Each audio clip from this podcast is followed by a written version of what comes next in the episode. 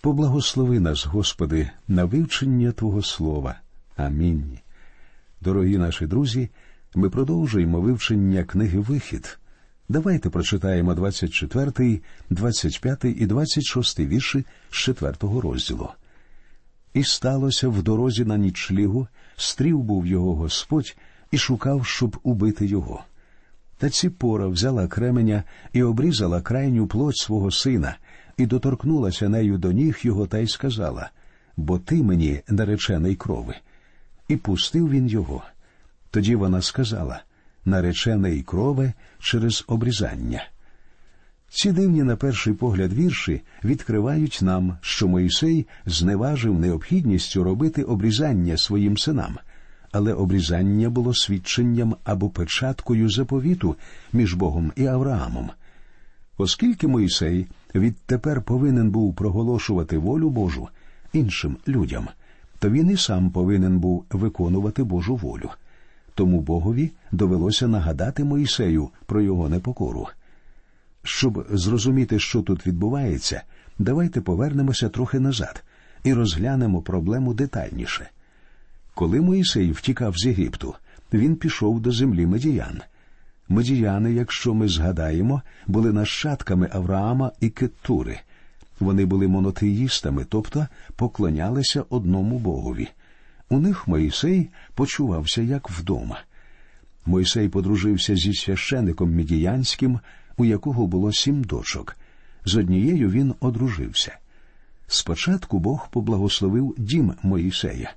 Його перший син Гершом, що означає прибулець, народився в Медіані. Моїсей сам був прибульцем у тій країні, але він зробив її своїм домом. У сімейному житті Моїсея, однак, не обійшлося без проблем. Бог закликав Моїсея біля палаючого куща і повелів йому йти до Єгипту, адже старий фараон помер, і можна було повертатися. Але щойно Мойсей вирушив, Бог намагається вбити його. Чому? Тому що Мойсей зневажив обрядом обрізання, що, як ми вже сказали, було печаткою заповіту Бога з Авраамом, знаком, за допомогою якого Бог закликав ізраїльтян залишити віру в тілесне і покладати надію на духовне. Адже при здійсненні цього обряду плоть обрізали і викидали, а хто пройшов цей обряд, звертав свою віру до Бога. Шостий вірш 15-го розділу книги буття, 31-й вірш 105-го псалма, третій вірш 4-го розділу послання до римлян і шостий вірш 3-го розділу послання до Галатів говорять нам, що Авраам повірив Богові, і це залічено йому в праведність. Ісаак і Яків наслідували його приклад. Згідно народження, всі вони були ізраїльтянами, і обрізання стало свідченням цього. Виконання цього обряду було кроком віри, свідченням того, що ця людина нащадок Авраама. Очевидно, Ціппора була проти обряду обрізання, і Мойсей не став наполягати. Можливо, Мойсей вважав, що цей обряд не такий вже й важливий, у той час як його дружина, мабуть, вважала, що цей обряд нерозумний і жорстокий. Як би там не було, Мойсей не захотів починати сімейну сварку. Дружина Мойсея не була атеїсткою, вона була прихильницею монотеїзму, тобто вірила в єдиного Бога. Вона просто була проти Божої постанови, і Мойсей вирішив не піднімати шуму. Зверніть увагу, Мойсей зміг заперечити фараонові, але не зміг заперечити своїй власній дружині. Мойсей, очевидно, сподівався, що така непокора зійде йому з рук. Тут він схожий на багатьох наших християнських служителів, які не звертають уваги на свої власні сімейні проблеми, однак намагаються вирішувати проблеми в чужих сім'ях. Бог втрутився в життя Моїсея, підстеріг його на шляху до Єгипту і відкрив йому всю серйозність положення. Така небезпечна ситуація завжди виникає, коли чоловік і дружина не можуть прийти до повної згоди з духовних питань. Саме тому Писання застерігає проти шлюбів між віруючими і невіруючими. І в той же час дивіться Саме Ціпора виконала обряд обрізання свого сина, щоб урятувати життя Моїсея. З її боку, це був крок віри. Вона дуже вчасно згадала про заповіт Бога з Авраамом. Після обрізання сина, можливо, вже після приходу до Єгипту, Мойсей зрозумів всю серйозність своєї сімейної проблеми і відіслав ці пору додому, до батька. А пізніше, під час переходу пустелею, Зітро, тесть Моїсея, привів ці пору до нього, і вони помирилися. Читаємо тепер вірші з 27 по 31. І сказав Господь до Аарона Іди назустріч Моїсею в пустиню. І він пішов, і стрів його на горі Божій, і поцілував його. І розповів Моїсей Ааронові всі слова Господа, що послав його, і всі ті ознаки, що він наказав був йому. І пішов був Мойсей та Аарон, і зібрали вони всіх старших Ізраїлевих синів. І переказав Аарон усі слова, що Господь говорив був Мойсеєві, а той ті ознаки чинив на очах народу. І повірив народ той. І почули вони, що згадав Господь Ізраїлевих синів, і що побачив біду їх, і вони схилилися і поклонилися до землі. Ми з вами стаємо тут свідками того, що ці люди нарешті прийшли до віри в Бога, і саме тому Бог виведе їх із землі єгипетської. Давайте, друзі, тепер приступимо до вивчення п'ятого розділу. З нього ми дізнаємося про вимогу Моїсея відпустити Ізраїль, про погіршення положення ізраїльтян, тепер їх змушують робити цеглу без соломи, про конфлікт із фараоном і про те, як Моїсей молиться про допомогу. У п'ятому розділі книги Вихід починається суперечка з фараоном. Бог засуджує єгипетське ідолопоклонство за допомогою десяти кар. Так починається бій з єгипетськими богами. Мойсей повертається до Єгипту після сорокарічної відсутності. Він стає справжнім визволителем, що готовий вивести з рабства свій народ. Він збирає старішин Ізраїлю, іде з ними до фараона і висловлює своє прохання. Фараон відмовляється відпустити Ізраїль, що призводить до відкритої боротьби між Богом і єгипетськими богами. Всі десять єгипетських кар не були випадковими. Бог не сидів і не ворожив, яку ж іще напасть наслати на Єгипет. Ніщо не було так добре організовано і осмислено, як ці кари. Всі вони були дуже точно спрямовані проти якогось конкретного прояву єгипетського ідолопоклонства. Фараон заявив Хто такий Господь? Я не знаю його, і я не відпущу Ізраїль. Тому Бог відправив йому свою візитну картку, покаравши Єгипет. У п'ятому вірші сьомого розділу книги Вихід Бог ясно говорить, чого він хоче. І пізнають єгиптяни, що я Господь, коли простягну свою руку на Єгипет і виведу від них Ізраїлевих синів. Цими карами Бог урятував свій народ і показав єгиптянам, хто він такий. Кожна кара була призначена певному єгипетському божеству. В Єгипті існували тисячі храмів, мільйони ідолів і біля трьох тисяч богів. Сьогоднішня картина релігійного життя не витримує ніякого порівняння з Єгиптом. Релігія в Єгипті мала дуже велике значення. Єгиптяни були непоганими людьми. У нас сьогодні є транзистори, кольорові телевізори, ми побували на місяці, але все це не означає, що ми кращі за них. Всі наші знання ґрунтуються на тому, що дісталося нам від минулих віків. Апостол Павло показує нам, яким авторитетом користувалися релігія в Єгипті. У восьмому вірші третього розділу другого послання до Тимофія він пише Як Яній та Ямбрій протиставилися були Моїсеєві, так і ці протиставляться правді, люди зіпсутого розуму, неуки щодо віри. Сила цієї релігії була винятково сатанинською, а сатана дає силу лише тим, хто поклоняється йому. Прикладом цього може служити дельфійський оракул. Таким чином, Бог направив свої кари на боротьбу з єгипетським ідолопоклонством, з фараоном і з сатаною.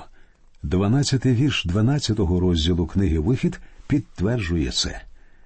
І перейду я тієї ночі в єгипетськім краї і повбиваю в єгипетській землі кожного перворідного від людини аж до скотини, а над усіма єгипетськими богами вчиню я суд, я Господь. Бог продемонстрував всю облудність єгипетських богів і показав ізраїльтянам свою здатність урятувати їх. Адже ізраїльтяни народилися в гущавині ідолопоклонства, і Богові довелося довести, що він вищий за все, що їх оточує. Зараз, друзі, буде корисно навести короткий опис кожної кари, щоб зрозуміти, для чого ж вони були потрібні. Коли Мойсей прийшов до фараона, він перетворив свою палицю у Змія. Єгипетські чарівники зробили те ж саме своїми чарами. Це показує, що в сатани теж є велика сила. Після цього розпочалися десять кар. Перша кара вода перемінена на кров, вірші з 14 по 24 7 розділу. Родючість землі єгипетської повністю залежала від розливів Нілу. Тому Ніл був святиною Бога Осіріса, чиє око, що все бачить, можна зустріти на багатьох єгипетських картинах. Щовесни, коли ріка рятувала народ від смерті, у Єгипті звершувалися поганські ритуали, а вода, перемінена Богом на кров, означала торжество смерті замість життя. Єгипетські чарівники своїми чарами повторили це чудо. Друга кара жаби, вірші з першого по одинадцятий з восьмого розділу. Храм Гекки, страшної богині з головою жаби, був одним з найкрасивіших у Мемфісі. Убити священу жабу в Єгипті було злочином, хоча не вчинити цей гріх було дуже важко, адже ці тварини стрибали скрізь у будинках, у ліжках, у харчових запасах, на вулиці під ногами. Але вони були священними тваринами. Чарівники повторили і це чудо. Однак вони могли зробити його за допомогою хитрості і чаклунства. Третя кара воші, вірші з 12 по 15 з 8 розділу. Єгиптяни поклонялися богові землі Гебу, але увесь земний порох стався вошами в усьому єгипетському краї. І воші, священні для цього бога, стали тепер огидні для єгиптян. Чарівники не змогли відтворити цю кару. Схоже, їм довелося визнати, що той, хто послав це покарання, сильніше за єгипетських богів. Четверта кара рої мух, вірші з 16 по 28 з 8 розділу. Є думка, що рої мух були насправді священними жуками. Богом з обличчям жука був кепара, жука або скарабея можна знайти в єгипетських гробницях. Він символізує вічне життя. Ці жуки були також священими для Бога Сонця Ра. П'ята кара моровиця. Вірші з першого по сьомий з дев'ятого розділу. Моровиця вражала худобу. Другий за величиною храм у Єгипті був побудований у Мемфісі для поклоніння чорному бику Апісу.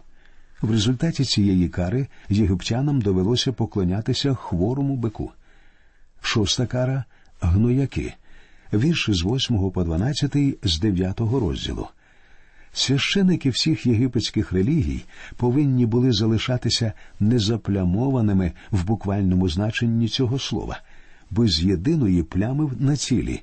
Тільки тоді вони мали право служити в храмах. А після цієї кари їм довелося ввести мораторій на служіння в храмах через гнояки, якими покрилися їхні тіла. Власне, це було покарання всієї релігії в Єгипті.